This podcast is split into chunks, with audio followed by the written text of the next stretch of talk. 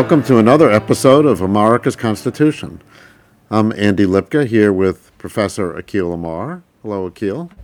Hey, Andy, and not just another episode, but a special episode in oh so many ways, an anniversary episode of sorts, but also as we tape this episode at the end of the fiscal year. Uh, but Andy, actually, I think you're in the new fiscal year because you're in France and it's actually already July 1st. That's um, correct. As we, Ever Scholars as, fiscal year has begun.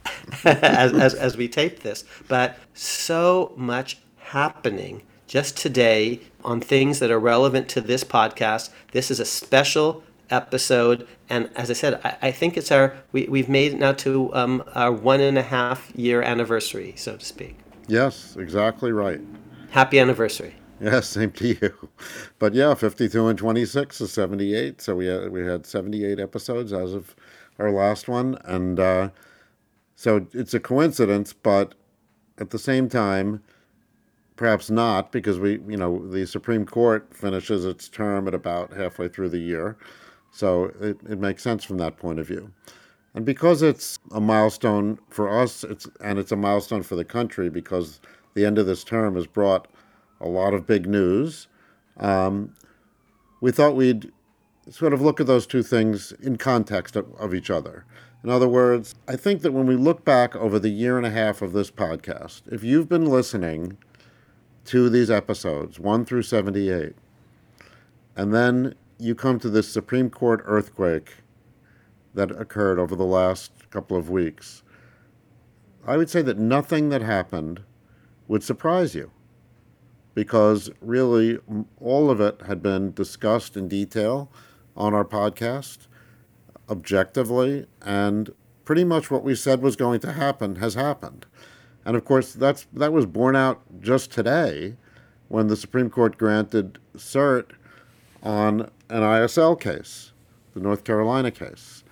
And of course, we just finished three episodes about it, telling you that it's coming and it's crucial, and it and it happened. And on that, on that one, Andy, because yes, um, we're going to make the case in this special episode for this podcast. Your your time, we really respect you, our audience. Your time is very valuable, and candidly, there are other podcasts you can listen to, and we encourage you to do so. But if you can only listen to one, we're going to make the case this episode why this should be the one in actually making you, the audience, smarter, giving you the real g- good arguments on each side, um, predicting what will happen, offering sensible prescriptions about what should happen. So let's just take ISL, which many people hadn't heard of before. It's not just that we had three episodes on it, we had three episodes about the definitive article on the topic and we had the lead author of, of, of that article, my, my brother Vic, on in the last two episodes of, of that three episode series. The press is now talking about, if you read the Washington Post or the Wall Street Journal or the New York Times or Fox, this may be, people are saying, possibly NPR, the biggest case of possibly of of the decade. It could, depending on how it is decided, be bigger than the earthquake we just lived through. It, it could, unless Vic and I prevail, result in the ability of Donald Trump to easily be re-elected in 2024 if state legislatures are allowed to pull a certain fast one on the rest of us, on the Constitution, um, on on the on the American people. So that was just today, the court granted certiorari, and everyone out there is beginning to talk about ISL. And frankly, I'm being straight. Everyone out there is beginning to talk about the, um, if, if they hadn't already, the article that Vic wrote and that, that I co wrote, and that we explained to you, the audience, in the last three episodes. So that's one thing that happened today. There are about five things just today, Andy. But that was one, and it's a big one. It could be the biggest case of next year or maybe the decade and you're going to and you've already audience learned much more about it on this podcast than any other podcast almost definitionally well as you mentioned a lot happened today so justice breyer stepped down um, so hold on just on that you and i had a debate um, on whether he should have stepped down earlier. And oh, you beat me up and down about the head and shoulders. Um, and and oh, you had a point. And see, the audience, we Andy and I don't always agree. Sometimes he says this and I say that, and you can hear both sides. And Andy, I, I, I think you made many good arguments. I said, listen, it could be the case that it'll all work out, and in fact, um, if he steps down in year two of the Biden administration rather than year one, as you wanted, it could actually give Joe Biden a little bit of momentum when he needs it going into the midterm. And, and maybe that actually has happened because it's not just that Breyer stepped down today, for whom I clerked way back when, and happy anniversary or you know um, uh, happy retirement day to you, boss. You you've earned it. You deserve it. It's just a shout out to one of my favorite people in the world, Stephen Breyer. But it's also the first black woman on the Supreme Court, and, and she has a name, and we talked about her, Ketanji Brown Jackson, another Breyer clerk. So that happened at the same time, and wow, first time that the court will have four women sitting simultaneously, and wow. But we had episodes not just about whether Breyer should retire, you know, first year or second year, but also about the confirmation process. And, and we talked about it in connection with Ketanji Brown Jackson's confirmation process and how um, it wasn't a, a, a perfect one. And and we gave you ideas about what a good confirmation process, a better confirmation process would look like. And we had Vic Amar on for that because Vic and I have actually written over many years about how to reform the confirmation process. And it's broken right now, it really is. And we'll talk about that in more detail today. But of course, what's been, what's been on most people's minds have been the cases that came down at the end of the term. And of those cases, there's no question that the Dobbs case, the abortion case that overturned Roe and Casey, um, certainly is the one that's gathered the most ink, and I think that's generated the most emotion, certainly that I've that I've been exposed to. And let's just think about that, Andy. Just count up all the all the episodes that we have, just like counting up all, all the reasons that we gave you in earlier episodes for um, our suggestion of having an 18 year term limit for justices. So, Andy, if memory serves, we had an episode before the oral argument in Dobbs when we predicted correctly that it would be all about precedent, or that you'd hear a lot about precedent. Then we had, I think, um, an episode with Ed Whelan about Dobbs, and an episode with Linda Greenhouse that was largely about Dobbs, and and then so that, that was three episodes uh, um, centered on the oral argument. Well, actually, the, actually, before the oral argument, we had two episodes on. Oh, two precedent. episodes on right, two episodes. Then we had on one on the argument. Okay. Then we had Ed Whelan. Then we had Linda Green. Okay, so that's five. Okay, so this is and just like you know I couldn't count. You know we, I, you know I said oh the three or four arguments for term limits. We came up with eighteen. I thought there were three. There are five just for that uh, around had, Dobbs. And then when the the leak of the of the purported opinion came out, we yes, had the, the, Dobbs draft. Yeah. So then we had four more because we had, you know, one about the draft, and then one about the leak, and the one about after Dobbs, I, and then one about could there be a deal. Wow. So we, so we, and we told you that. Of course, we weren't unusual or unique uh, uh, uh in saying, "Oh, this is a big case." Everyone, uh, but but but we have not slighted this, and, and we did, I, frankly, I think, see it coming. But I think that what's more important in some sense than how many episodes we had was the nature of the episodes. Here's what we didn't have. We, you know, you and I are both pro-choice, and yet we didn't have um, episodes that said, "Oh, you know, it's uh, it, it it's got to come out this way. It's got to come out because of all the precedents. It's got to be the same. You know, we didn't predict things based on the way we wanted it to come out. We, and, and when I say we, let's let's be realistic here. This is your podcast, and uh, and I'm my role here is to bring out the wisdom that that you bring to the table. You made predictions based on your knowledge of the justices, what kind of arguments you expected to see from both sides, how we could understand them, and first of all, those are precisely the arguments that we heard um, when the oral argument took place. And then when we talked about the um, the draft, we analyzed the draft, and and of course, it didn't take much to say that the you know the draft is similar to the final opinion in many ways. But we, we you know we offered a possibility for a deal that might be able to to avoid um, what actually happened. We didn't say it was likely to happen, but we gave you know certain arguments that we might root for. And now today we're going to take a look and compare what actually happened to you know what we talked about maybe should happen or could happen or approach that might.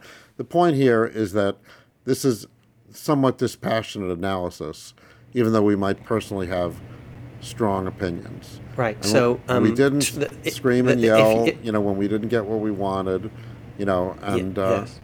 And you're a doctor, and you actually have to make uh, um, diagnoses and predictions and prognoses. The case for Trump, I'm an anti. You know, I've always been a fierce anti-Trumper, but people say, "Oh, promises made, promises kept." Well, this is an episode about predictions made, and we're going to actually then see whether the predictions actually uh, came true or not.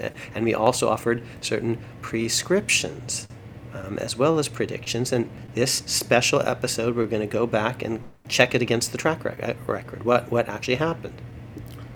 Right, and I, and again, it's not about you know chest thumping that oh we were right about this, we were right about that, so much as I think that when we look to see, look, we we need to be self-critical. We need to look at what we've Yes. done and see whether how we can Yes. improve and whether we're doing Yes. what we what we set out to do. And on at least one thing, I'm going to have to eat a little bit of crow. Um, so we, we will. That there's I think one prediction that I made that was a little bit too exuberant, but um, we'll talk about that.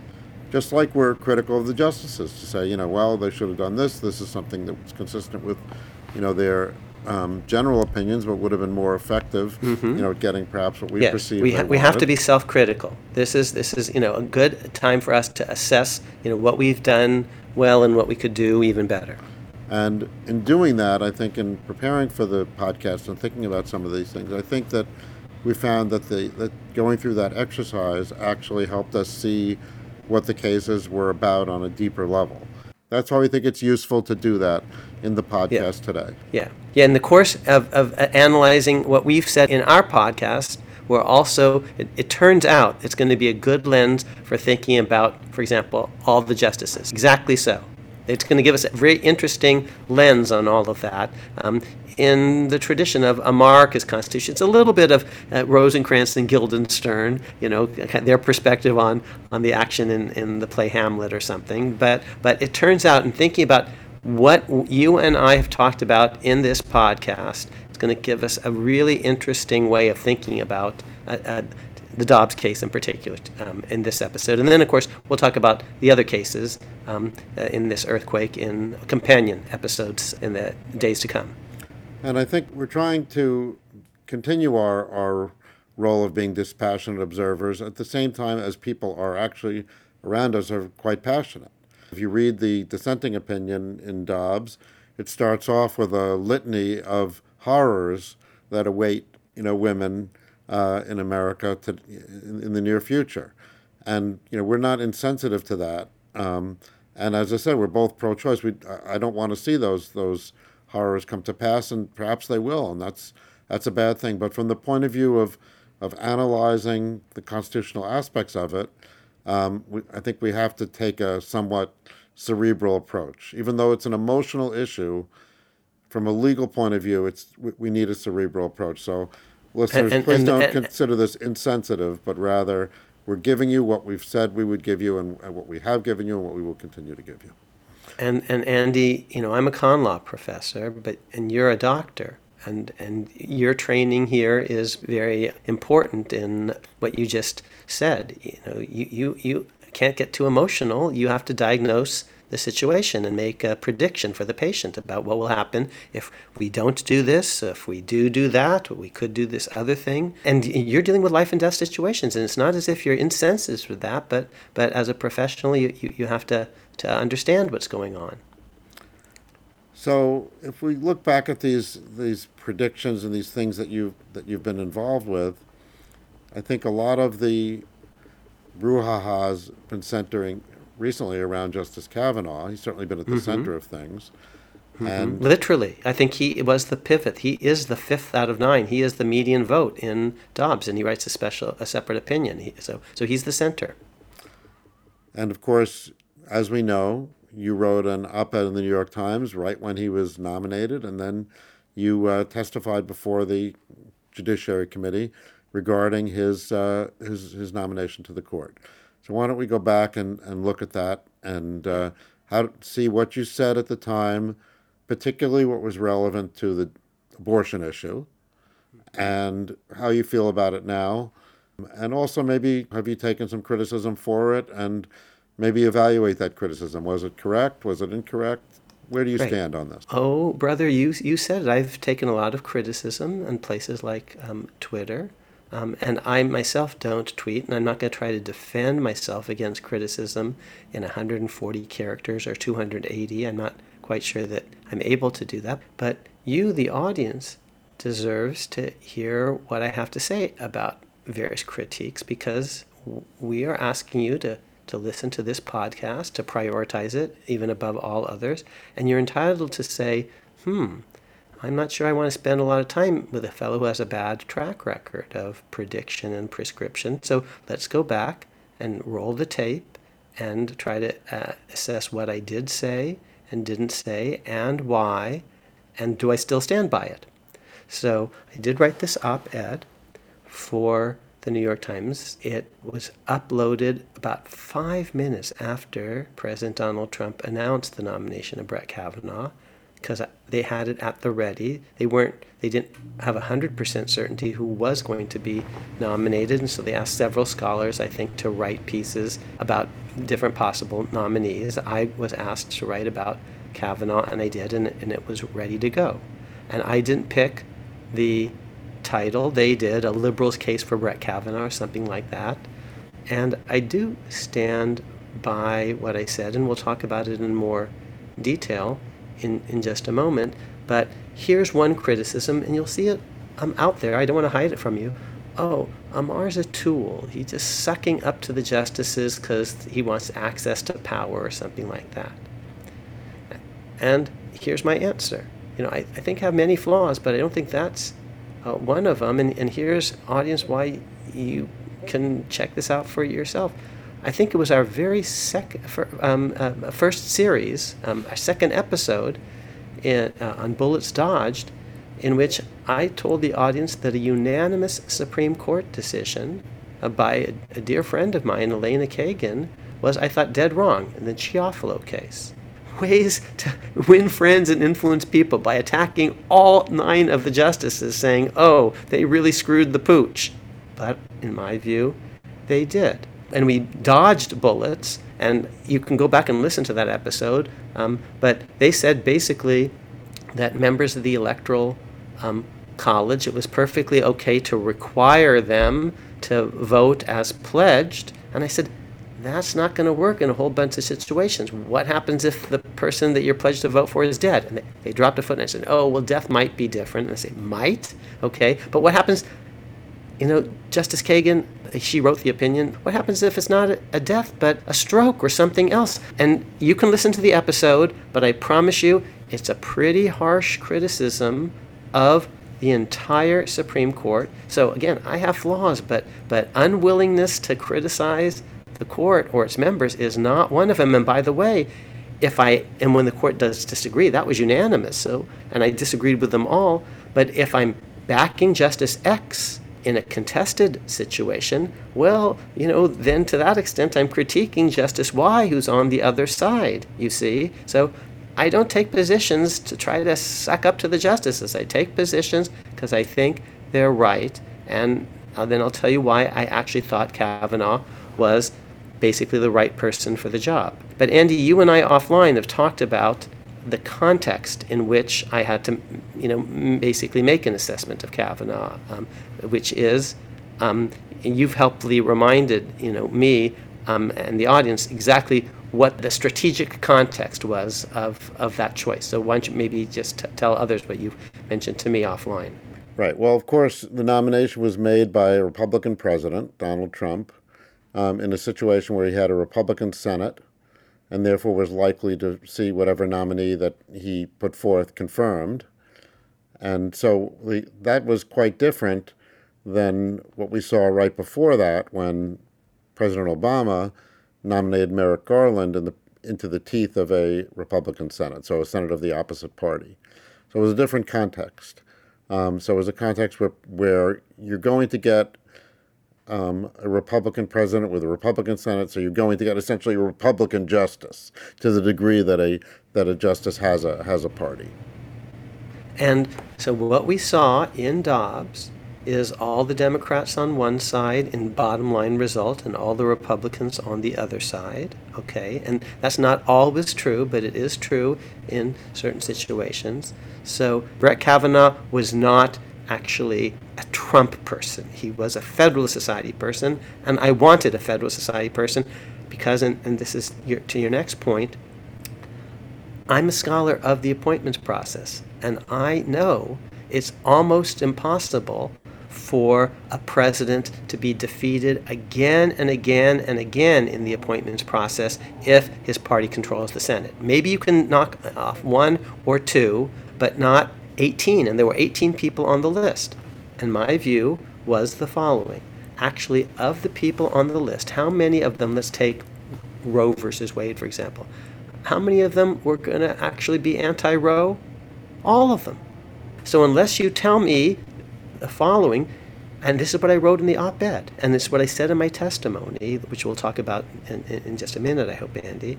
But unless you tell me that the, anyone else on the list was going to be better, or you've got some theory that you can actually knock off each person on that list, how is that going to happen? You're going to break serve 18 times, you know, you're going to win an away game 18 times in a row. Um, um, so, now, people say, oh, professor, that you didn't tell us that he was going to be opposed to Roe versus Wade. I actually did. Um, it's very explicit in my Senate testimony.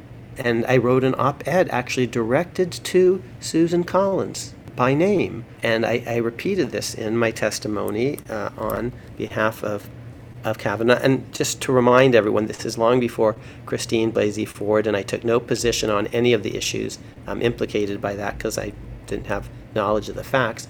But, but here's what I said about abortion. Senator Collins, this is a quote, it's in my Senate testimony. We're going to put it online for you all. Senator Collins cares deeply about women's reproductive rights. So do I. Unborn human life is precious but pregnancies and potential pregnancies can raise intricate medical and moral complexities, and in this domain, I generally trust women more than I trust government officials. Close parenthesis. On issues of reproductive choice, there are no guarantees that a future Justice Kavanaugh would rule the same way that Senator Collins might prefer. But that is equally or more true of all the other would be nominees on Trump's long list. If Collins were to sink Kavanaugh, Trump could easily nominate someone else who would likely be less open to Collins' vision of reproductive rights, but harder for senators to torpedo. Consider, for example, Judge Amy Coney Barrett, an earnest acolyte of Antonin Scalia with a compelling life story, but less personal exposure to liberals and a less distinguished judicial track record. Moderates and liberals should be careful what we wish for. So, one thing I was saying is uh, that I thought Amy Coney Barrett was the next most likely person, which it turns out she was. So that was a prediction. Another thing is I thought she would actually be not as open on certain issues. We'll we'll see. But in the Dobbs decision, I think Kavanaugh was the most moderate of the five justices who signed on to Justice Alito's opinion, and that includes two other Trump nominees, Gorsuch and Barrett. So let's let's talk about that because we said that in by going through this analysis, we would find points in the in the opinion that, that were that mattered. And so you're bringing up this point that Kavanaugh, you believe, was more moderate than the other justices that were in the majority. So, right. in what respect was he more moderate, and why does it matter, and why does that respect matter? Andy, later on, when the Alito draft is, is leaked, I write a piece in the Wall Street Journal, and I talk about the importance of the right to travel, that Mississippi isn't trying to fence its women in the way Missouri is. And in an episode which we, we called the Dobbs deal, we talked about how important it would be if we were trying to limit the, the damage of this opinion, to emphasize how important it is that Missouri isn't trying to fence its women in. And who knows who was listening, but it's possible um, one of Justice Kavanaugh's clerks was listening in. All I can tell the audience is he went out of his way in Dobbs to write a separate opinion emphasizing the importance of the right to travel and saying that he thought actually a state could not constitutionally prohibit its women from crossing a state line and getting abortion services in another state that was more accommodating and liberal. He went out of his way to talk about and, and to say not just that that's an issue, but that he thought it was clear that the Constitution had a right to travel. He, I think he, he mentioned um, the, uh, the uh, Article 4 uh, provision. So uh, Justice Barrett didn't do that. Justice Alito didn't do that. Justice Gorsuch didn't do that. Justice Thomas didn't do that. Kavanaugh did, and so I actually think Kavanaugh has been true to my prediction that he would actually be in the middle. And you can say, this is an extreme opinion, there is no middle. Okay, you can say that, but almost mathematically, by definition, on a court of nine, and if you just array them left to right, the, there's a pivot. That's the fifth vote. And, and that was Kavanaugh. He was less extreme then, and we'll talk about Clarence Thomas and we'll talk about Alito, but he was he was less extreme on a really important issue, the right of travel issue. Now, we had talked about some other things that maybe could have been softeners and an opinion that still would have upheld the Mississippi law, and Roberts was softer still, and that was um, predicted in by me in the the Wall Street Journal piece, which we'll, we'll talk about later on. But in general, I have predicted that Kavanaugh and Roberts would be actually pretty close together. And in fact, they have been over the course of the term. We'll talk about other cases um, in, in later episodes in which I think we see that. But the right to travel was really important, and Kavanaugh went out of his way to, um, to, to say that's rock solid. Okay, so we, we agree that the that the right to travel is really important. But of course, it wasn't really an issue in this case, so it's dictum. You know, you can say all the Russian that you like dictum. You're, you're you know, I, I do, and, and that Marbury was dictum, you know, and so forth. It but, was, and, and, that the reasoning, you know, one person's reasoning is another person's dictum. Um, Kavanaugh saying, "Here's why I'm voting to uphold the law." because it has this safety valve. And he's saying, oh, if it didn't have the safety valve, that would be a totally different issue for me. So, so again, whether you call that dictum or you know part of the reason, it, it wasn't in the majority opinion, and he went out of his way to highlight this fact. Well, the reason that I'm point, that I'm emphasizing the fact that it's dictum in this context is because someone that that might hear that argument, particularly someone who's quite disturbed by this opinion, the, you know, the, the overall opinion might say, oh, it's dictum, and that means that he doesn't, he's not really held to it, and he's he's a liar. He lied in his in his confirmation. He lied to Susan Collins, and therefore we can't believe this either. Um, so so what good is it? Fair um, enough. So that's a perfect segue on whether the nominees lied. Here's what I said in the rest of that op-ed which I, I, I, actually want people to read. I'm proud of that op ed. They gave me only a certain number of words, very limited number, and I talked about Kavanaugh, why I thought he was the best of the lot, that I thought he would be moderate and intellectual. Um, and, we, and we've talked about moderation. On uh, we, we, can talk about the fact that he actually reads scholarship. That and that will be hugely important in ISL. It's been the last three episodes. The rest of the op-ed said the confirmation process is deeply dysfunctional and um, because the nominees don't really answer the questions.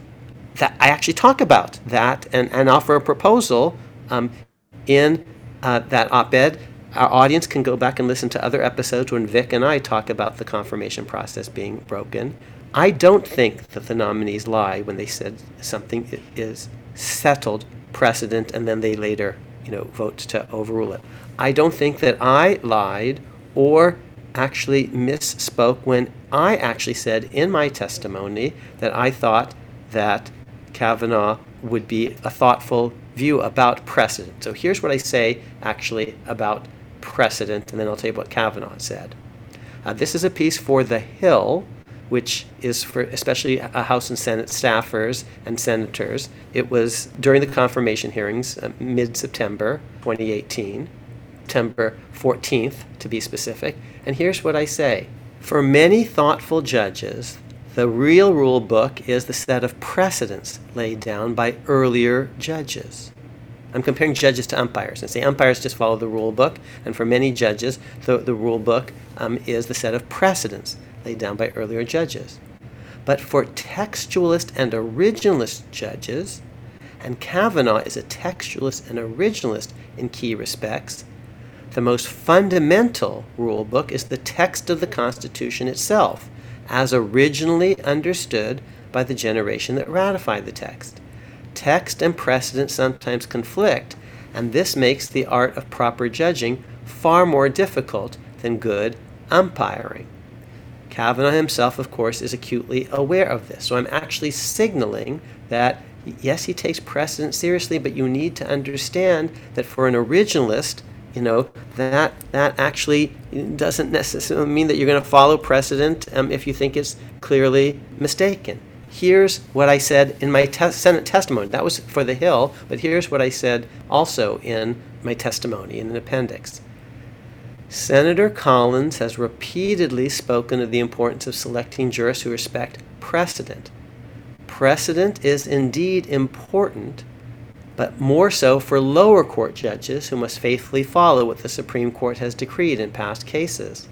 As a lower court judge, Brett Kavanaugh has generally been a dutiful deputy with an excellent record of affirmance by the Supreme Court. But precedent operates differently on the Supreme Court itself. The justices can and at times must overrule or narrow their own previous rulings if it becomes clear that these rulings incorrectly interpreted the Constitution itself. The Constitution, and not the case law, is America's supreme law of the land. In the greatest judicial decision of the last century, the Supreme Court in Brown v. Board of Education buried the erroneous segregationist ruling of Plessy v. Ferguson and instead faithfully followed the Constitution itself, which promises racial equality aligning precedent with the true meaning of the Constitution's words and spirit requires consummate skill, uh, legal skill, and judgment. Over many years and on many issues, Kavanaugh has shown just this kind of legal acumen. Other lower court judges may call themselves originalists jurists who pay special attention to the original meaning of the Constitution's words, but Kavanaugh has demonstrated in his decisions and writings that he actually has studied the Constitution and its history in impressive detail. He has also shown that he is an originalist who understands the role of precedent. No other would be justice realistically on the horizon has shown comparable skill in harmonizing strong fidelity to original meaning with proper respect for precedent and tradition. Now, people who don't who haven't you know don't understand what I'm trying to say say you say he's going to follow precedent. I said yes, but not come hell or high water. I said he has a proper regard for precedent. And oh, 10 years ago, I wrote a chapter in a book called Precedent's Proper Place. It's chapter 5 of America's Unwritten Constitution, in which I explain from an originalist point of view, and I'm an originalist, if precedent is egregiously wrong, it yields to the best understanding of the Constitution itself. Plessy was egregiously wrong. It yields to Brown versus Board of Education. That's just what the Dobbs draft, uh, leaked Dobbs draft said. That's just what Alito's opinion said and did. That's what Kavanaugh joined. And I'm actually telling anyone who's actually seriously paying attention that that's what will happen. So, so all these people, they, they tweet a little sentence of mine out of context as if I actually was saying the opposite of what I said. And they tweet out of context these quotes from the nominees who say it's a settled precedent. Roe is a settled precedent. Roe is a settled precedent. Roe is a settled precedent. Here's what they didn't say. They didn't say Roe was a correct precedent. And they often refuse to answer that question. And if Vic and I had had our way, they would have been obliged to answer that question. That's what I was actually trying to talk about in the second half of the op ed how we should change the rules of the confirmation process so they would actually have to say what they think about they can't make promises, but what they actually think about Brown or Roe or Plessy or Gideon or Miranda or whatever, um, Griswold. My suggestions weren't taken seriously. The confirmation process is deeply broken. And it's not just the conservatives you see who are playing this, this game. Elena Kagan, in her confirmation hearing, says uh, we're all originalists. But she isn't really. And you were seeing that in the, the, the, her Dobbs dissent. Um, Justice uh, Sotomayor, I love these people. They're, they really are my friends. She says, "Oh, um, I'm, I'm, I will take gun rights very seriously indeed." But she didn't. That's not who she is. So, none of the justices, truthfully, are at their best moment in the confirmation process. But I do not think it is a lie when you describe something as settled precedent. It's a term of art. Here's my analogy. It's like when a criminal defendant pleads not guilty. And a lot of times they are guilty. And you could say, oh no, professor, um, I learned that you're not guilty, you're, you're innocent until proved guilty. No, my friend, you're presumed innocent for certain legal purposes until you're proved guilty. You're guilty the nanosecond you do the crime, OJ. You're guilty, guilty, guilty. Even if you got away, you're still guilty. Damn it, you were guilty. This this is important to me because I, I believe in victims' rights, and, and and that's the feminist in me too. Because often men are doing horrible things to women. Okay, but when you plead not guilty, when you did it, you're actually not, from a legal point of view, lying quite because not guilty means something very special in the courtroom. It means, in effect, prove it. An actor, you know, who orders someone else to, to commit a murder they're not really guilty of a crime because it's a play. It's, it's, it's, it's a, a certain words in a certain context. When you say it's settled press, now, now, ordinary people are deeply misled by all this. This is why I think the process is bad. The, the senators are playing to the cameras. You, you, you know, you're saying ordinary people are deeply misled, but, yes.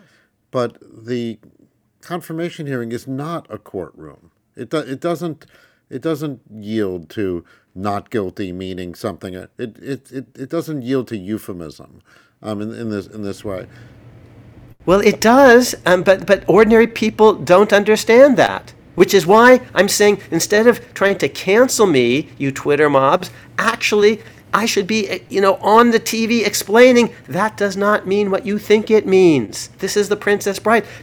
Ask them, you're asking the wrong question. The question isn't whether it's settled precedent.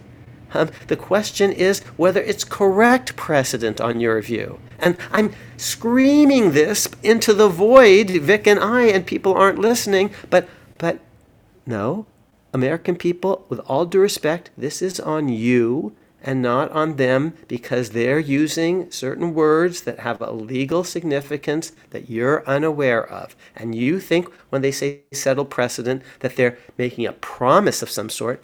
They're not allowed to make promises, even in Amar's world. That would be, you know, um, com- a complete violation of legal ethics. They're not even saying, when they say it's settled, that they think if they were to vote today, not making a promise, pred- prediction that they would vote to affirm it. They're just saying it's entitled to a certain kind of weight. So the question is what kind of weight it's entitled to as a settled precedent. And here, originalists are going to have different answers than precedent people. And our faithful listeners know all of that because they've heard episodes about all of this. But yes, I'll defend my own honesty in saying I am a liberal and I made honest predictions, and I think actually they've pretty much been borne out. And the justices, I think, are pretty honest when they say settled precedent. It did not mean that they would ever vote to um, affirm a case that they thought was egregiously wrong as a matter of first principles, because the precedent on precedent is that you're allowed to do that. And our audience, our faithful audience, knows all of that. The rest of you can binge listen, but that's actually our episodes, our primer on precedent, and then the episodes on precedent um, uh, uh, that centered on the, the Dobbs oral argument. We tried to explain that to everyone before actually anyone had said any any justice had opened his or her mouth we were explaining to people th- this is actually you know what precedent is and isn't so from your point of view, then he didn't lie, and uh, you know AOC shouldn't uh, be looking to impeach the justices for having lied in their confirmation hearings. Uh, by correct, saying, she should not, and that's really going to be you know helpful to bring the country together because, with all due respect, Representative, they could say the same thing as I just explained about Sonia Sotomayor and Elena Kagan and may she rest in peace, uh, Ruth Bader Ginsburg, who was, you know, who dodged certain things. It's it's a horrible process because the rules of engagement are not the ones that Vic and I have been advocating for forever and that I advocated for in that op-ed itself. I'm proud of that op-ed. I stand by it. And and I will renounce at least you know I think I made one prediction that turns out to have been disconfirmed a little bit. I think I was a little too exuberant about uh, what Clarence Thomas would and wouldn't possibly do. So we'll, we'll come to that later. Okay, well, actually, we're we're almost there because we uh, our next topic on uh, was going to be the podcast when we talked about when we did some analysis of the uh, draft decision, and we talked about the um, the question of whether the justices were interested in taking away your contraception rights. Yes. So I write in the Wall Street Journal that I didn't think contraception was in play because of the Dobbs draft. In our podcast episode at about the same time, I, I, I, I get excited. Um, and and I was responding to uh, um, especially my um, some of my friends who I thought were misreading the the Dobbs draft and trying to scare people, uh, fearmonger. And that includes, you know, dear friends of mine, people who have come on the podcast. Everyone who's listened to this podcast knows how much I love Neil Katyal, but I thought he was wrong in saying that um, Dobbs really put Griswold in play, the right of contraception, the Dobbs draft. I didn't think it did. And I called out Steve Vladeck for saying that in the uh, an op-ed in the Wall Street Journal, none of my students, and he did that in a um, op-ed uh, co-authored by Leah Litman. I'm especially hard on my friends because I'm an honest person, and I don't know uh, Professor Litman so well, but I do know Steve Vladeck, I do know Neil Katyal, so I, I, I mentioned them, but of course I needed to give Professor Litman co-author status, and and so I actually said the following: that you know, I didn't think that any of the justices were really challenging Griswold, and I'll come back to that. I still um, believe that for eight of the nine, and we'll talk about Justice Thomas in just a moment. Here's why I said it. And I also said there was something to be very worried about in the Dobbs draft. It just wasn't contraception or interracial marriage or even same sex marriage or sodomy laws in general. I said that's not what actually you should worry about. Here's why you shouldn't. Because the draft actually goes out of its way to that, that, that the leaked draft um, this is only about abortion, and the final draft said the same thing. But it also said that the analysis for unenumerated rights that we use is an outlier analysis, that laws that are very widespread are more likely to be upheld, but a really um, unusual law in only you know one state or a handful of states, that law is much more vulnerable as an outlier if it restricts liberty in some way, even if the liberty is not an enumerated right, even if it's an unenumerated right. The Dobbs, leaked Dobbs draft in the final version actually says we look to, not to eight, just to 1868 or 1791, we look to today, the current moment, to see how many states permit a certain thing, how many states prohibit um, that very same exercise of, of liberty. I said Griswold is not in play because, and I've explained this actually on several occasions, I think, in this podcast, and it's building on chapter three of America's Unwritten Constitution, which I published 10 years ago in a Yale Law Journal article, and we'll put it up yet again. I said, here's how unenumerated rights analysis happens in America. And I actually highlight a case called Glucksberg. This was 10 years ago, which is the case that's highlighted by the Dobbs draft and now the, the Dobbs majority opinion. You look actually at, at state practice. If you want to find out what the actual unenumerated rights of Americans are, let's look to actual American custom, tradition, practices, mores, and not just look at polls, which can be unreliable and which can miss regional variation and intensity of preference and other things. That's not how we do law in America. We don't enact laws by polls but we enact them state by state, city by city, county, um, and let's look at the actual laws on the books. Griswold was easy, I said, because, um, which is the contraception case, only one state really tried to limit contraception. and that was um, Griswold. And I said, oh, Harlan mentions this in a companion case to Griswold called Poe versus Ullman. And the Dobbs, leaked Dobbs draft talked about that as an important element of their analysis, citing Glucksberg. Here's what they, I don't know if it was in the draft, but it's definitely in the final opinion. Justice Alito, in footnote 47 of the draft, explicitly mentions this about Griswold. So now Griswold is different, not just because it doesn't involve unborn life, but also because this is footnote 47. Here, here's what he says in the text. When Roe was decided in 1973, all sorts of statutes prohibiting abortion were still in effect in 30 states. Okay? And in fact, either 49 or 50 states actually had laws that weren't uh, in compliance with Roe. So, uh, but he's mentioning 30 here, and elsewhere he mentions, citing Professor Lawrence Tribe, 49 or 50. Footnote by way of contrast, at the time Griswold v. Connecticut, 1965, was decided, the Connecticut statute at issue was an extreme outlier. Okay? Here's now what Justice Kavanaugh actually mentions in the gun case, which we'll talk about in more detail later on. He writes a concurring opinion in that case, just as he writes one in the abortion case, Dobbs, and he again points out that the, the law at issue in, in that case is an outlier law. Here's what he actually says. The court correctly holds that New York's outlier licensing regime, you know, violates the Second Amendment. And what does he mean by outlier? That only six states have laws on the books that give the government the kind of dis- super discretion to grant a, a, permit or to withhold a permit. Only six states, you know, have this highly, highly discretionary system about who can have a gun for self protection um, when they uh, walk out of their house and who can't. So the, I said I didn't think Griswold was at issue in the Dobbs draft because it's using an outlier analysis.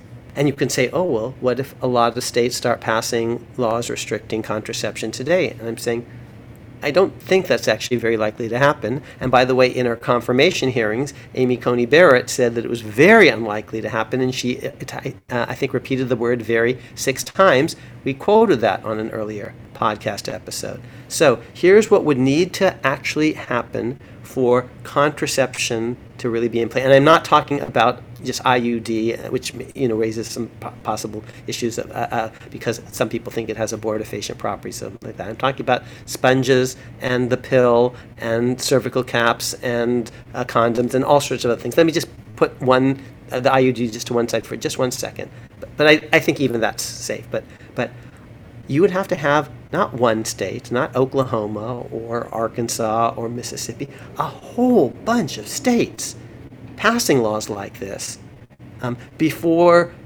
they would be taken seriously at the Supreme. And, and I said, oh, I don't think that's likely to happen. And under the analysis that the court has given on this outlier analysis, it's telling us why Griswold is different than this. And it, and it uses the word outlier. Now, I said maybe too exuberantly gee, I didn't think any of the justices really thought that there's a contraception issue. The majority opinion that actually is issued doubles down on its claim that this is only about abortion.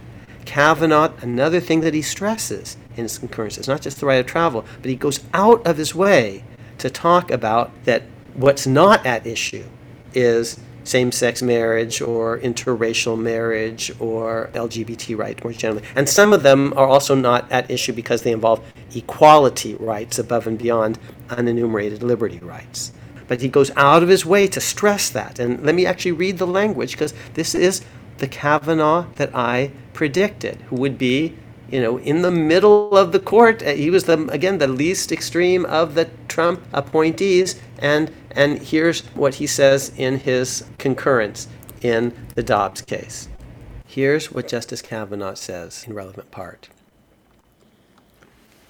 First is the question of how this decision will affect other precedents involving issues such as contraception and marriage, in particular decisions in Griswold v. Connecticut, Eisenstadt v. Baird, Loving v. Virginia, and Obergefell v. Hodges. I emphasize what the court today states. Overruling Roe does not, and he emphasizes the word not, italics, mean the overruling of these precedents and does not, emphasizes the word not, threaten or cast doubt on those precedents. Okay, and um, so that's Kavanaugh, and he's the fifth vote.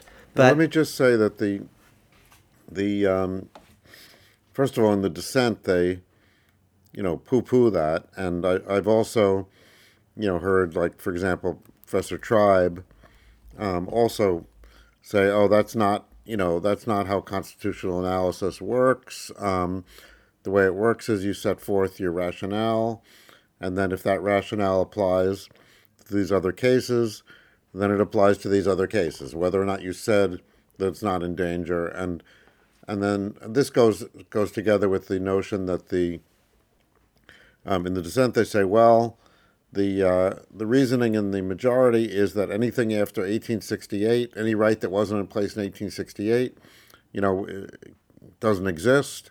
And if contraception wasn't in place in 1868, although you can make an argument that it was, um, but even so, then it doesn't matter. We can't, you know, it'll it'll be ruled out under the same reasoning as in this decision, notwithstanding the fact that you said it wouldn't apply. Great, thank you for that. Now, and and it's not just Professor Tribe, and I'm going to mention some other people who have said that and why I respectfully disagree. So first of all, I read you Kavanaugh, who's about as clear as you know as possible be saying he doesn't think that. Um, I'll, I'll, I'll give you my answer to Tribe's critique. Here's what the majority opinion says. This is the final majority opinion. This is at page 66. Um, for the court, all five justices. Uh, but then um, Justice Thomas does say some kind of funky things. But and to ensure that our decision is not misunderstood or mischaracterized, we emphasize that our decision concerns the right to abortion and no other right. Nothing in this opinion should be understood to cast doubt on precedents that do not concern abortions. Now, Professor Tribe is saying you can't do that. You know, the logic is what the logic is. And I'm saying, yes, Professor Tribe, yes, dissenters, the logic is what the logic is, but the logic isn't just 1868, it's counting today. Look at footnote 47. It's about outliers. Look at Professor Tribe, I love you, but look at the passage that cites you yourself for the proposition that Roe was out of sync with the laws of 49 or 50 states at the time. The dissenters would like it. Wouldn't it be a lovely world if, you know, we were so enlightened today compared to 1868? But that's not our world. Our world is one in which lots of people today don't believe in this right. And the way I actually measure that isn't looking at polls but looking at state laws. So I'm saying here's the logic of the position of, of the majority. If a right is in the text, it's enforced. If a right is an unenumerated right, we might ask whether it was understood as a traditional uh, consensus American right in 1868 we should also ask, or 1791, there's a debate about that, but we should also look at today. This majority, and whether it's a right that's generally recognized by American practice today, state by state by state. That's actually what this draft does when you read it actually carefully and charitably. You try to understand why they think that abortion is different. It's not just because abortion involves an unborn life, but also because an abortion right flunks the current consensus test, but a con- contraception right passes the current consensus test, and that's footnote 47. And in the um, the Bruen case, the gun case, they do again an outlier analysis. It's not just that Justice Kavanaugh mentions 43 states actually allow you to carry a gun with a, uh, if you can get a license, and, and the license is, is not administered in a kind of subjective discretionary way. Only six have this really discretionary subjective system, six out of out of 50, and you might say 43 plus 6 equals 49. The 50th state is Vermont. Thanks. Uh, uh, shout out to Eugene Volokh for reminding us of that. But, but only six states you know, had laws like New York's,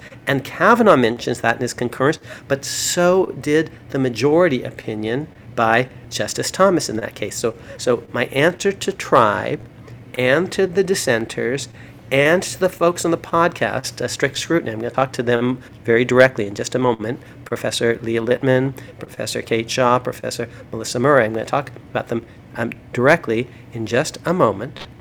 Um, but I think the majority, uh, the dissent is mischaracterizing the analysis of the majority, and so is Professor Trump. They're m- misunderstanding what the conservatives are saying and not saying, which is an outlier analysis, a counting analysis that's not linked only to 1868, because if it were, all that other stuff wouldn't belong in the opinion, and it is in the opinion, very pointedly so. And it's especially in Kavanaugh's con, you know, concurring opinion when you put his concurrences together in the Bruen case, the gun case, and the Dobbs case, he's an outlier analysis person. As am I. I've, all, I've advocated for this approach for 10 years, as is the Glucksberg case that's central to Dobbs, the Dobbs leaked draft and the Dobbs majority opinion, and that's all about counting to determine current consensus, not altogether different from, indeed, strikingly similar to how we decide what kind of punishments today are cruel and unusual. Now, one word about the strict scrutiny um, podcast. They highlighted what Clarence Thomas said. A whole bunch of other folks have highlighted what Clarence Thomas has said, but some of them have not even mentioned what Brett Kavanaugh eh, said and you have to because he's actually you know and, and, and i think actually truthfully the strict scrutiny podcast did not even mention that kavanaugh concurrence maybe they did and if so i apologize you have all three of you have an open invitation to come on this podcast and correct the record um, but i didn't hear you talk about that and, and i think that's important i did hear you talk about Clarence Thomas, and I'm going to say a word about that in just a minute. But, but here's a friendly invitation. A couple of them. One, come on our podcast, any one of you, all three of you, and and we can hash it out who actually had the better predictions about things and, and what this really said or didn't say. But if you're actually honestly worried about Griswold being in play, or Eisenstadt, or Loving, or Lawrence, or Obergefell, here's a friendly bet that I'll propose. This, you can think of this as an insurance policy of a certain sort, because this would bum you out. It would bum me out too, but I'll, I'll be an insurer of sort for you. Here, here's the bet. Um, every month that passes from here to, you know, forever, in which none of those cases is overturned by the Supreme Court, for every month that passes, you'll find, you'll, uh, you'll, you'll, you'll say one nice thing about me in that month For every month that passes when we don't have an overruling of Obergefell, or of Lawrence, or of Loving, or of Griswold, or Eisenstadt, you say one nice thing about me. And contrariwise, if ever any of these cases is overruled or, or, or seriously even undermined by, by the Supreme Court, I'll say one nice thing about each of you every week for the rest of my active professional life. Okay? you know. So I don't think it's going to happen. Um, and I'm willing to sort of, you know, bet my reputation on it. I'm doubling down on it, and I've given you the reasons why. Because I don't think lots of states are actually looking to do this. Um, and and apart from Justice Thomas, no, I, I keep saying apart from Justice. Here's what I did say on the podcast earlier. I said, you know, I, I went through and I said, Clarence Thomas isn't interested in doing this. And I took him at face value. In his confirmation hearings, he actually said that he had believed in Griswold. He didn't think it was merely settled precedent. He, th- he thought it was correct. That's the key question. But in his concurrence, he basically said, oh, Griswold's kind of got to go because it's substantive due process, and he doesn't like any substantive due process. We've talked about substantive due process in previous episodes, we'll talk about again, but he just doesn't like a certain legal theory. But when you read what he then goes on to say, he says, oh, but it may very well be, and he doesn't say more than that, but it may very well be that these cases that are substantive due process cases can be upheld instead as privileges or immunities cases. And you might say, he, he says, maybe, but will he really think so? I actually think at the end of the day, you know, he, he will, and here's why. He's more theoretical and more of a textualist, and he's more professorial, I think, than many of the other justices. It matters to him whether you call it substantive due process or privileges or immunities. here's why I think in the end he's going to actually say um, cases like Griswold are okay on an unenumerated rights analysis, but they're privileges and immunity citizens, because that's how he thinks about gun rights. Everyone, as applied to states, quick primer, the Second Amendment applies only against the federal government. That's true of the entire Bill of Rights. Almost all the other provisions of the Bill of Rights came to be applied against the states by the end of the Warren Court, thanks to Hugo Black. The courts, that's called incorporation. These rights are incorporated against states and localities. The court used due process to do it, and some of these rights are kind of substantive rights, like freedom of speech or free exercise of religion, and yet it used the due process clause, which seems procedural. So incorporation was actually a kind of substantive due process. When it came to the Second Amendment, the Warren Court never talked about the Second Amendment and whether it applied against states or not. It said the first did, and the fourth, the fourth, First Amendment did, speech, press, petition, assembly, free exercise. Fourth Amendment, right of search and seizure. Um, Fifth Amendment, um, um, rights of self-incrimination and, and, and just compensation, and all the rest. They never said anything about the Second Amendment. They didn't quite say what it means, whether it was an individual right or not, and they surely didn't say it's an individual right that incorporates against the states. That is the Warren Court. The Roberts Court and the, um, said, oh, it is actually an individual right. That's the, um, the, the Heller decision. And in City of Chicago versus McDonald, per, per Justice Scalia, City of Chicago versus McDonald, Justice Alito said, oh, it applies against the states. And Justice Alito writes an opinion saying it applies against the states. And we, we've called all the other cases, incorporation cases, due process cases. Let's do the same here. Thomas writes a special concurrence saying, Oh, I don't like the substantive due process. This doesn't make sense to me, but I think it applies because the privileges or immunities clause. That's what he writes in a separate opinion in City of Chicago versus McDonald. And now, what's his most op- important opinion ever? This week or last week, it's the Bruen decision building on Heller and City of Chicago versus McDonald and reading the Second Amendment very robustly against states how does he do that? He actually says, well, we've called it substantive due process. Some of us think it's privileges, immunities, you know, potato, potato. Well, if that's what he thinks about when it comes to incorporation, oh, you can get the same thing that other people have called substantive due process by using privileges and immunities. When it comes to incorporated rights, at the end of the day, I think he'll do the same thing for unenumerated rights. But Professor Litman, you got me. I confess that I was too exuberant in basically thinking that Clarence Thomas would never, you know, raise a question about Griswold. If he, he did, he, and he went out of his way to do it. And I'm thinking, oh, my friend, oh, Clarence, why are you doing this? Oh, I wish you hadn't done this. But actually, I think other people are reading what you wrote way too despairingly, and here's why they are. Okay, so so I did a mea culpa, but in the end of the day, I, I don't even think I misdiagnosed him. I'm pretty darn sure about the other eight, and I don't think that actually states are going to do this. Why are they misreading him, in my view? Because they don't speak originalism. They don't speak conservatism. They are not. They don't hang around. This is true of my friend Larry Tribe too, but definitely the folks on strict scrutiny. So they're shocked at what has just happened with the overrulings of some of these precedents. I'm not at all. I predicted all of these things because I'm an originalist and I've always known Roe is vulnerable. And if you thought I was saying anything else when I advocated for Brett Kavanaugh, my friends, you misinterpreted me because I was, I think, as clear as, as I could be in all my writings about the following propositions. Roe has always been vulnerable on originalist grounds, and all the people on the Trump list are anti Roe, and originalists actually have a narrow view of precedent. If it's egregiously wrong, it should be tossed overboard because that's what the text and history of the Constitution say, originalism, and that's what the precedent themselves say precedent on precedent 1937 uh, the repudiation of lochner 1954 brown's repudiation of plessy versus ferguson the warren court more generally you're reading these dissents, with all due respect, Professor Tribe, Professor Shaw, Professor Litman, Professor Murray, too despairingly and, and too broadly because you're not really understanding where these folks are coming from. Now, you can say, finally, well, the dissenters are saying the same thing.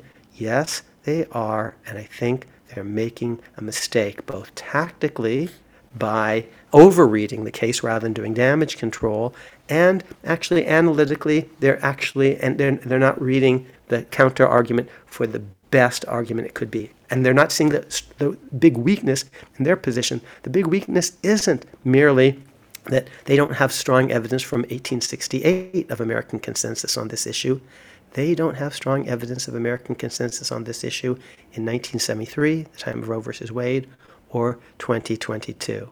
That's the problem, you know, if you're going to try to root an unenumerated right in American consensus tradition.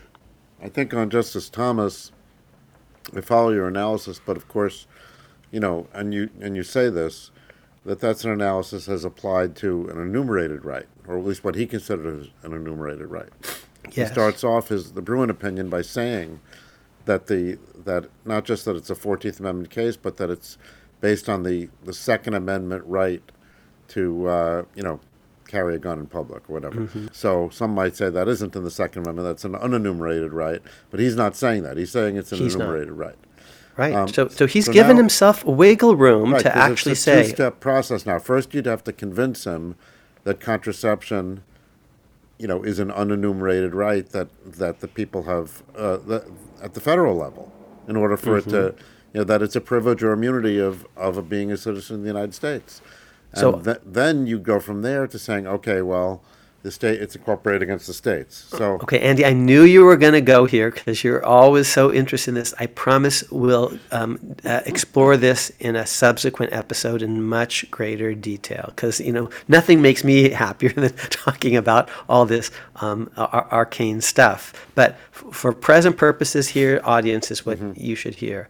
Justice thomas did say some things that I think were inconsistent with what I would have predicted and did predict. I think, though, at the end of the day, he still will actually be with the program, but even if not, okay. The other four justices in this majority opinion do not share his views on that, so far as I can determine. And Justice Kavanaugh, who is the key swing, the fifth vote, the pivot of the court, emphatically just went out of his way. It's you know, to, to say as clearly as possible these other rights aren't to play. And, and here's why. Because he believes in those other rights. It doesn't they don't need to be settled because in his mind they're correct. And that's why I wanted him, you know, over others because he's a Kennedy clerk who really understands LGBT and Obergefell and Lawrence and the rest. So I don't actually think that I misdiagnosed, mispredicted Kavanaugh. I think he's actually pretty close to the person I thought he would be, but I never thought he would be someone who has the view of Roe versus Wade that Larry Tribe does, or that Elena Kagan does, or Stephen Breyer, or Sonia Sotomayor. Okay, so you don't believe that um, that the sky is falling regarding these decisions. Um, but here's what I do believe that where the sky might be falling. So I was very critical of Neil Katyal, who's you know, I love, Steve Vladeck, who's one of my favorite students, um, and that was a, an op-ed joined by Leah Litman, whom I don't know, but since I was criticizing Steve, I had to mention her as well. I, am I'm, I'm more cautious about cri- criticizing people that I that I don't know. I'm, I'm kind of harder on my, my, my friends. I thought they were saying the sky is falling uh, kind of ridiculously, oh, this is about LGBT and, and it's about uh, enumerated rights like equality, and oh, it's about same sex marriage, and oh, it's about contraception, and oh, it's about interracial marriage, um, sodomy laws. No. But here's what I said we should be very worried about, and this is what I said in the Wall Street Journal piece when the Dobbs draft was leaked. And all this, remember, audience, is just why you should be listening to this podcast because it's telling you the things that you shouldn't be worried about and you should be worried about and why. I said, here's what you need to worry about. Not this Mississippi law. It's about 15, uh, prohibiting abortion at, at week 15. And yes, that's moving away from Roe, which is at viability, week 22, but only 4% of abortions occur, you know, after week 15, and you can travel. So it's not Mississippi. You can say, yeah, but in the end, that um, only Roberts wanted to sort of write a Mississippi specific thing. It's about all abortion laws. So you can't just talk about week 15. You have to talk about fetal heartbeat and week six and all the rest. Okay, fine. Even if all abortion laws are going to be upheld now, um, in, in general, uh, as long as there's a nothing else is implicated, see Kavanaugh, and as long as there's a right to travel, oh, this is going to be not great, but wealthy women and middle class women are going to be able to travel, and indigent women are going to need are going to be can be funded by public resources in abortion protective states like New York and California and Illinois, and by private charities and by employers as well. So, so I, I, I said all of that um, in the Wall Street Journal and talking about the Dobbs deal. So I said that's not actually the thing to, that you should worry about. The thing you should worry about is not what Neil Katyal and, and Leah Litman and Steve Vladeck were telling you and um, Mark Joseph Stern and, and, and Slate. No, I said in the Wall Street Journal, the thing you should worry about is a national ban on abortion. Because if states can um, prohibit this, the federal government could as well, most likely. And now that would be a very big, and that I said could happen in 2025 if in 2024 the Republicans win the House, the Senate, the presidency. They already have the Supreme Court. So out of the gate, I was saying you need to worry about a President Mike Pence or a President Ron DeSantis or a President um, Donald Trump who's uh. going to have, have a national abortion ban. And, and honestly, if anyone out there was saying that before I did, oh, you know, send us an email, uh, Professor, or come on this podcast, because I didn't see that in the Vladeck Litman uh, uh, op ed or in what Neil was saying or other people were saying. Anything. That's the thing to be worried about. I actually sounded an alarm bell on what I thought. And, and right after Dobbs, who says, oh, I'm for a national abortion ban? Mike Pence says that, okay? And, and you might say, oh, that's not going to happen because Akhil, even if they win the House and they win the Senate, and they win the presidency, and we've talked about the trifecta, you know, before, and they have the Supreme Court, there's the filibuster. No, I predict that Mitch McConnell will say right now, oh, I'm never going to get rid of the filibuster, but he will get rid of the filibuster if that would mean that you could have a national ban on abortion, because he's not going to get rid of it if it's going to be struck down by the Supreme Court anyway. He doesn't control the House, or the president's going to veto it. But if everything else were in line, my prediction as a political scientist is it could very well happen. So a lot of critics on Twitter and other places, oh, this guy's so naive and all the rest. I think most justices, most of the time, actually vote with their party, um, but not always. And I think this is really important to the Republican Party. I've always thought abortion is distinctive to the Republican Party. Look at their platform, and they're not actually raging in general about contraception in general or other things. So, so I actually said that is the thing to worry about, and I said that in the Wall Street Journal, and I think actually that prediction has also been one that has aged well. When you saw within minutes of this decision coming down, um, Mike Pence saying, That's my platform for the presidency a national abortion ban. Well, the problem is, what is your platform for what to do about it, other than win an election? Vote. Yes, and, and and so I understand why some folks are have been you know trying to r- r- um, ratchet up the volume. Part of it is I'm now I'm, I'm going to be a cynical political scientist. Gas prices are high, so let's change the subject. Let's change the subject to abortion. Let's change the subject to uh, the January 6th insurrection. Uh, let's change the subject to Uvalde and guns. Let's change the subject to climate change. And I understand that. If you're losing on gas prices, you want people to focus on something else. So I understand that political motivation. I understand why Chuck Schumer would say that, or Nancy Pelosi would say that, or AOC would say that, or Joe Biden, and Kamala Harris for that matter, would say that. But I'm a scholar, and I understand why pundits might say it. But but Neil, you're not just you know a great commentator. You're a great professor, and, and professors actually, and and Professor Tribe and Professor Litman and Professor Vladeck. Our job as scholars is actually not to be shills for one party or other, but to actually you know speak the truth as we see it. And I simply did not think it was true that all these other things were genuinely at risk or in play Griswold, Eisenstadt, Loving, Lawrence, Obergefell. But I did think that a national ban on abortion was actually on the table. The thing is, that's more of a 2024 issue than a 2022 issue, but I'm just going to tell you straight what I think. And now you understand, audience, in a deeper way, why, you know, even if you don't care about the fate of the republic, you know, because if Donald Trump you know, wins because of ISL, which is like a John Eastman theory on steroids. Oh my gosh! Even if somehow you don't care about that, but if, you do care about abortion, this is another reason why you have to care about ISL. You see, that's all about 2024. I'm keeping my eye on the real issue, which I think is 2024, not just for abortion, but because it could portend um, the return of Donald Trump and the end of the republic. And uh, I tell you though, who else thought saw this about the national abortion ban before the decision came out were the dissenting justices. On page three of the dissent, they say, most threatening of all, no language in today's decision stops the federal government from prohibiting, prohibiting abortions nationwide, once again from the moment of conception without exceptions for rape or incest. If that happens, the views of an individual state citizens, that's a quote from the opinion, uh, will not matter. The challenge for a woman will be to finance a trip not to New York or California, but to Toronto. I honestly think I'm among the first commentators to highlight that issue, and I did so in the Wall Street Journal, whose main exposition was actually that, that other folks were being unduly alarmist. Let's just read for the audience uh, the relevant passages of that just so they so they hear what I said. Remember, this is right after the Dobbs draft has been leaked. Here's how I open.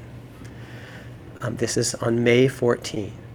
The recent leak of a draft Supreme Court opinion overruling Roe v. Wade has prompted many commentators to charge that a hyper politicized conservative court is on the verge of losing its legitimacy and plunging America into a constitutional abyss. Should the draft become the court's ruling, they argue, it would threaten a wide range of basic rights and perhaps the rule of law itself. These are dire assessments reflecting the country's intense, longstanding divide over the issue of abortion, but they don't stand up to scrutiny. So that's how the piece begins, saying, you know, um, I, am not with Vladeck and Litman and Katyal and Stern and others, but here's what I do say toward the end. Here's the prediction. Here are all the predictions. In the end, I say, Dobbs will probably be decided by a 6 to 3 vote, with Justice Alito joined by the four other justices who reportedly endorsed his draft Thomas Gorsuch, Kavanaugh, and Barrett.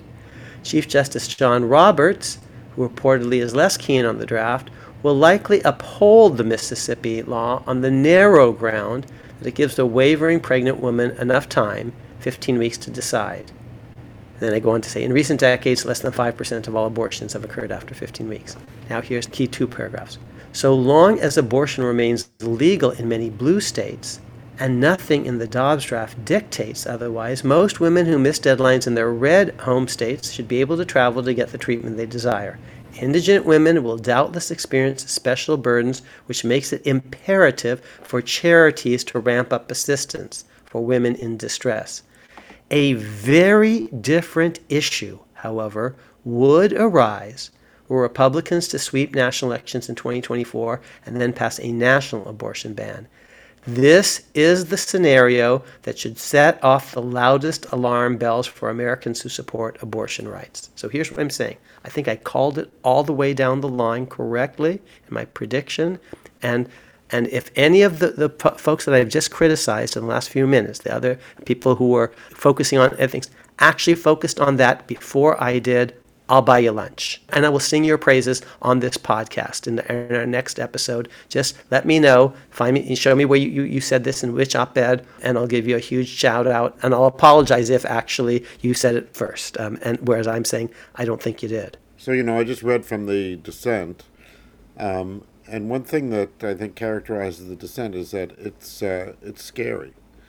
Um, it makes a lot of predictions about terrible things that will happen as a consequence of of this uh, decision. Part of it is social things that will happen. It also makes all sorts of you know legal predictions, and sometimes that may not. That might. I guess my question to you is, what's the strategy there? Because you know, usually once you've you've lost, you've talked about how William Brennan, when he lost, He, he fought like hell to win, but if he lost, then he spent this time saying, well, well, well, I lost, but actually the decision is narrow. It doesn't really do this or that or the other. You know, so to try to, you know, control the damage.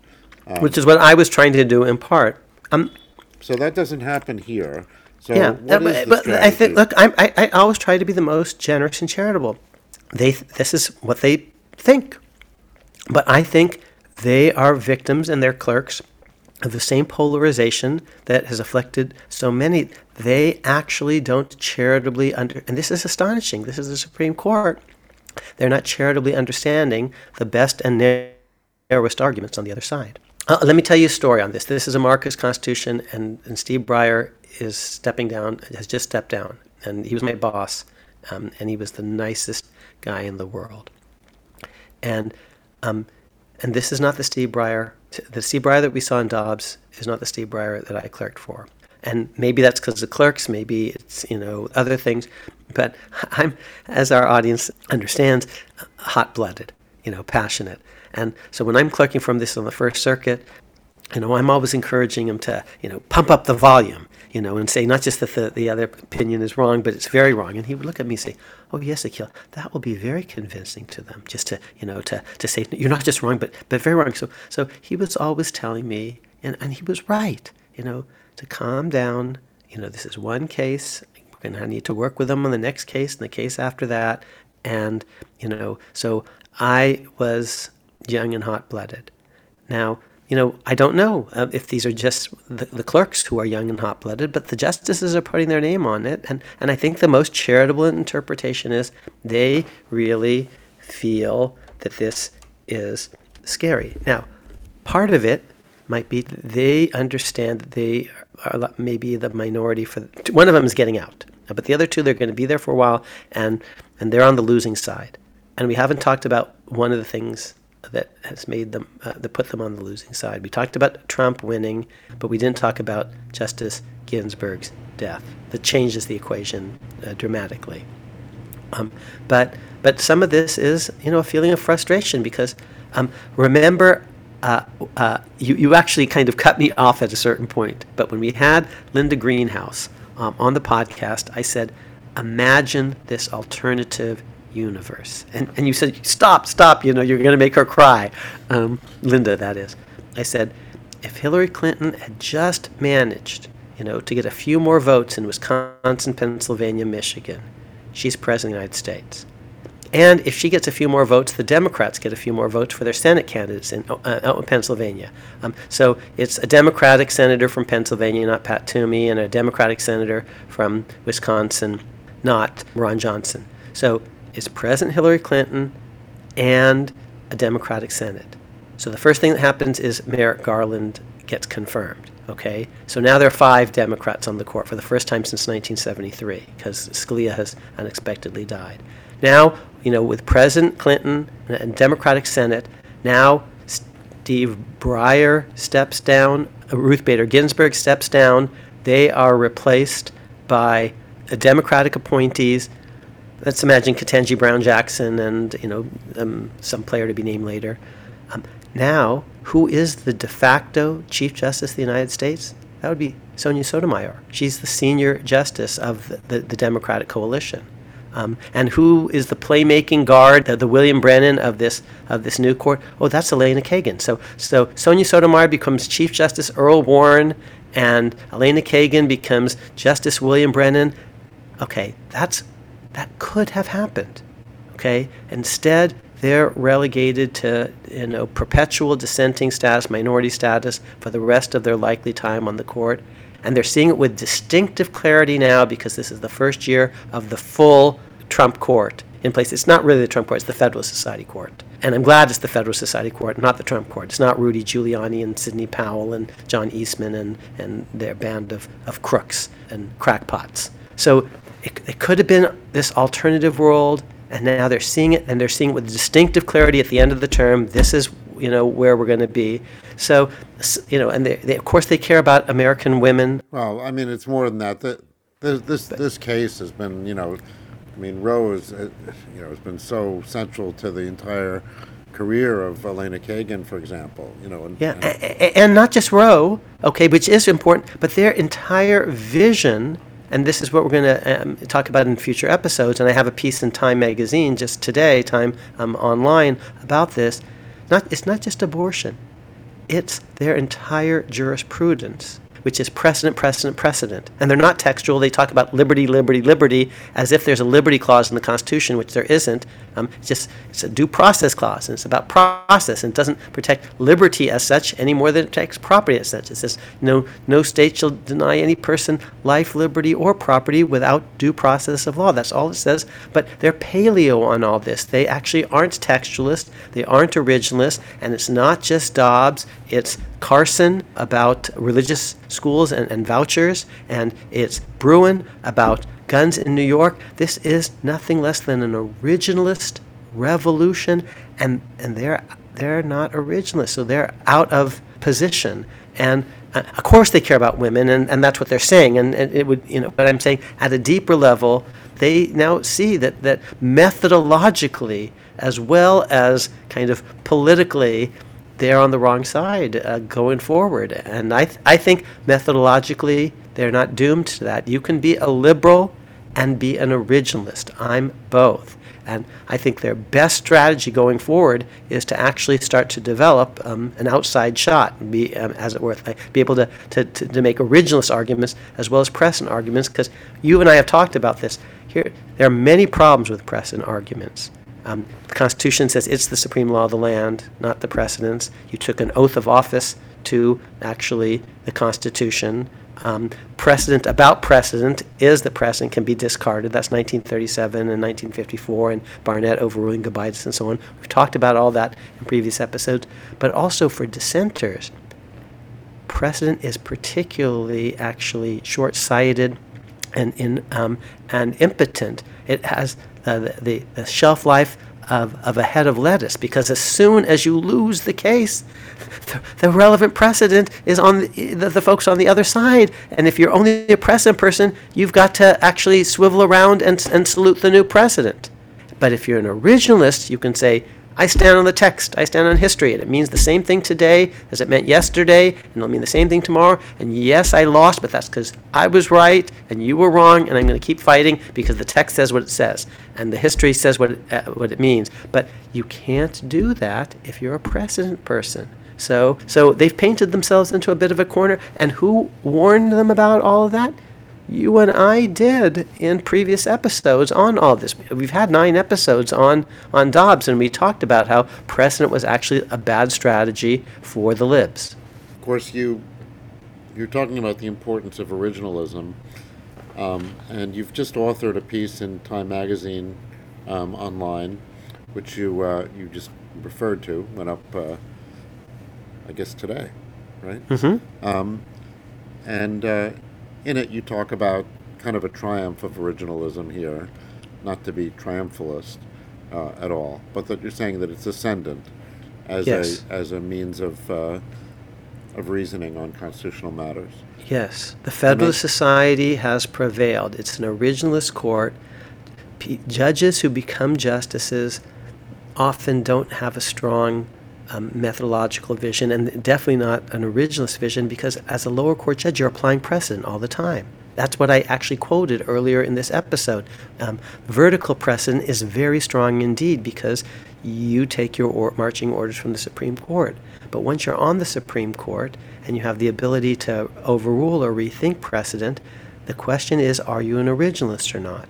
Um, and they, they, they said they were because they you know the, otherwise the Federalist Society doesn't basically you know move them to the top of the list.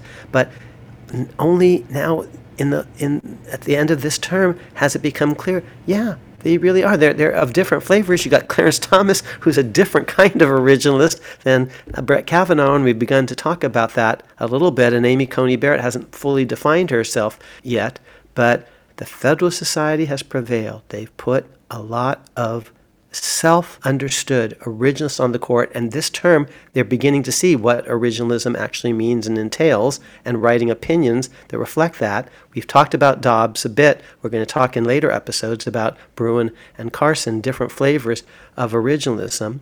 I'm an originalist, so I actually think this is a good thing. I've been urging my fellow liberals to play this game, and they have been less inclined to do it. Breyer isn't that way. Kagan isn't that way. Sotomayor isn't that way. I don't know, you know, uh, what Ketanji Brown Jackson, who just took her oath of office today, will be. But the Time Magazine piece basically says they've got to become originalists because you can only fight, you can't fight originalism merely with precedent for the reasons we talked about. You know, uh, originalism trumps precedent. So, you know, As a matter of both originalism and precedent itself, precedent on precedent. So I'm going to ask you the same question that I asked when you were writing the article, which is, okay, you're saying that the more liberal justices need to harness originalism in their arguments, and then they'll have a shot. But they'll still have three votes. So, you know, how do they get to five? So there are those that would say that the Federalist Society project is an originalist project, perhaps, but it's really an ideological project, some would say, and that originalism is merely a means to that end. Um, that through originalism, they, they foresee that you, or foresaw that you could come up with results that meshed with their ideology. Um, you've pointed out that in the past there were all sorts of liberal results that came out of originalism. But you had the Warren Court coming up with one original result, uh, one liberal result after another, not a lot of conservative results. Now you have the Roberts Court coming up with one conservative result after another. If originalism isn't ideological, how do you explain that? Number one. And number two, in any event, how, you know, what makes you think that the conservatives will respond to liberal originalist arguments any more than they'll respond to any other liberal argument? So here we come full circle, and I think we end the podcast, this episode, Andy, this special episode. Um, we come back to what I said earlier that I'm a liberal and I'm an originalist. And I said one thing uh, earlier that, um, that I was responsible as much as anyone for um, developing the legal theory that um, ended up upholding Obamacare in the Supreme Court and I didn't persuade most of the conservatives. Uh, four of them voted against it, and I thought that was an easy case. It was embarrassing that they did, but I only needed to persuade one, and I, and we did, and it was John Roberts, and partly it was you see on originalist ideas about the centrality of the tax power to the constitutional project. Okay, so full circle is ISL. Yeah, I was going to say that'll the, be a good test, won't it? That's the big one um, what Adam Liptak earlier in a piece that quoted Vic very extensively and, and, and prominently cited to Vic's in my forthcoming article in the Supreme Court Review said this 800 pound gorilla case uh, that's, that's, that's coming up. So he, here's what I want to say Vic and I, if you read that piece, and I hope the audience does, are aiming directly at Brett Kavanaugh. If he decides in our favor, we win. And our article talks a lot about precedent, but it also talks about originalism. We think we've got the original history you know, five ways from Sunday, um, and, and, and the text too. So it will be a good test because I think we start out with Ketanji Brown Jackson, even though she, you know, she's been on the court a couple of hours, but, but I think we start out with her and with Sonia Sotomayor and with Elena Kagan. And I think we actually start out with the chief, given what he's actually written in, in um, other uh, opinions. We start with four. This is a lot like Obamacare, you see. Then we, there were four liberals on the court, and, and I, I started with those four. I needed to get one other conservative vote because RBG was still around, and so my conservative vote was the chief as the fifth. Well, here I'm counting him, you know, with the three liberals. I got to get one more. I, I could get Kavanaugh. I could get Amy Coney Barrett, you know, um, maybe Sam Alito, maybe Neil Gorsuch, you know, maybe Clarence Thomas, because I believe actually that constitutional law is not merely politics, that there are facts that matter, what the text says and doesn't say, what the history shows and doesn't show.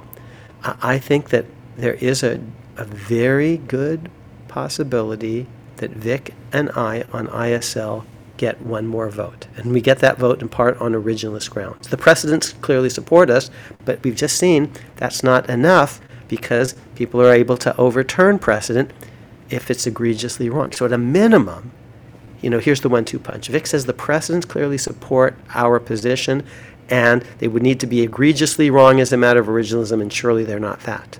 But I'd go even further than that. It's not just that the, the precedents are not egregiously wrong as a matter of originalism, but actually, originalism shows that these precedents are absolutely correct. Originalism provides extremely strong support for Vic's and my views against ISL, against John Eastman, against some of this nonsense. So it's going to be a very important test of my faith in originalism, in in some of the justices, and Brett Kavanaugh in particular. That piece ends with a direct address to Brett Kavanaugh, who actually gave some indication that he was beginning to waver on this issue, and maybe because he's beginning to see some of the evidence on the other side.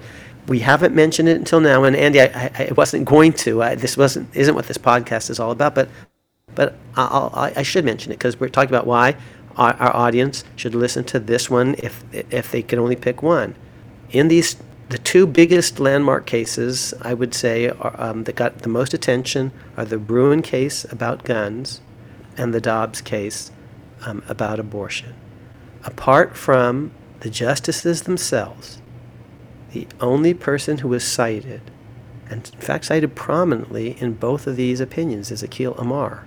You know, it's it's not the folks on the Strict Scrutiny podcast or you know the Five Four podcast or you know the We the People podcast, and those are all great podcasts, and there are many many others. It's but Akhil Amar is cited in both, and actually his books are cited, and his books are cited, and they're originalist books.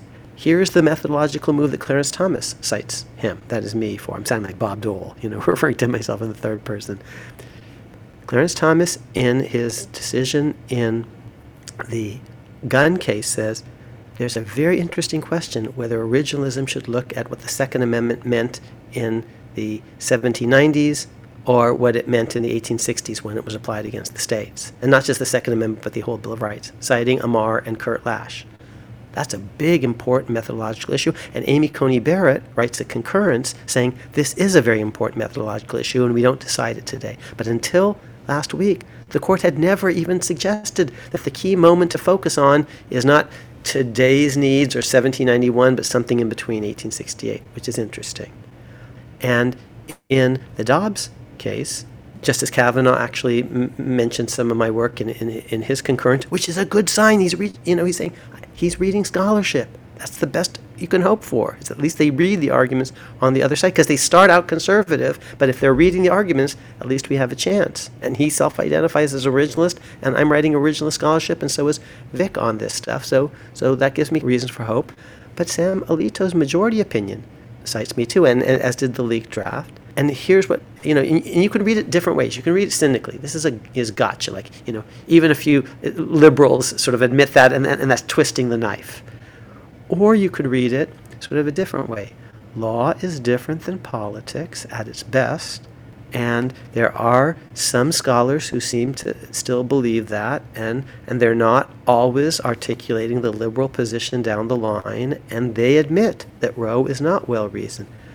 Well, I hope then that I'm going to have some credibility with Sam Alito when, in this piece that Vic and I wrote, we say Bush versus Gore was every bit as much of a crock, the three concurring, the ISL uh, concurrence, as Roe versus Wade.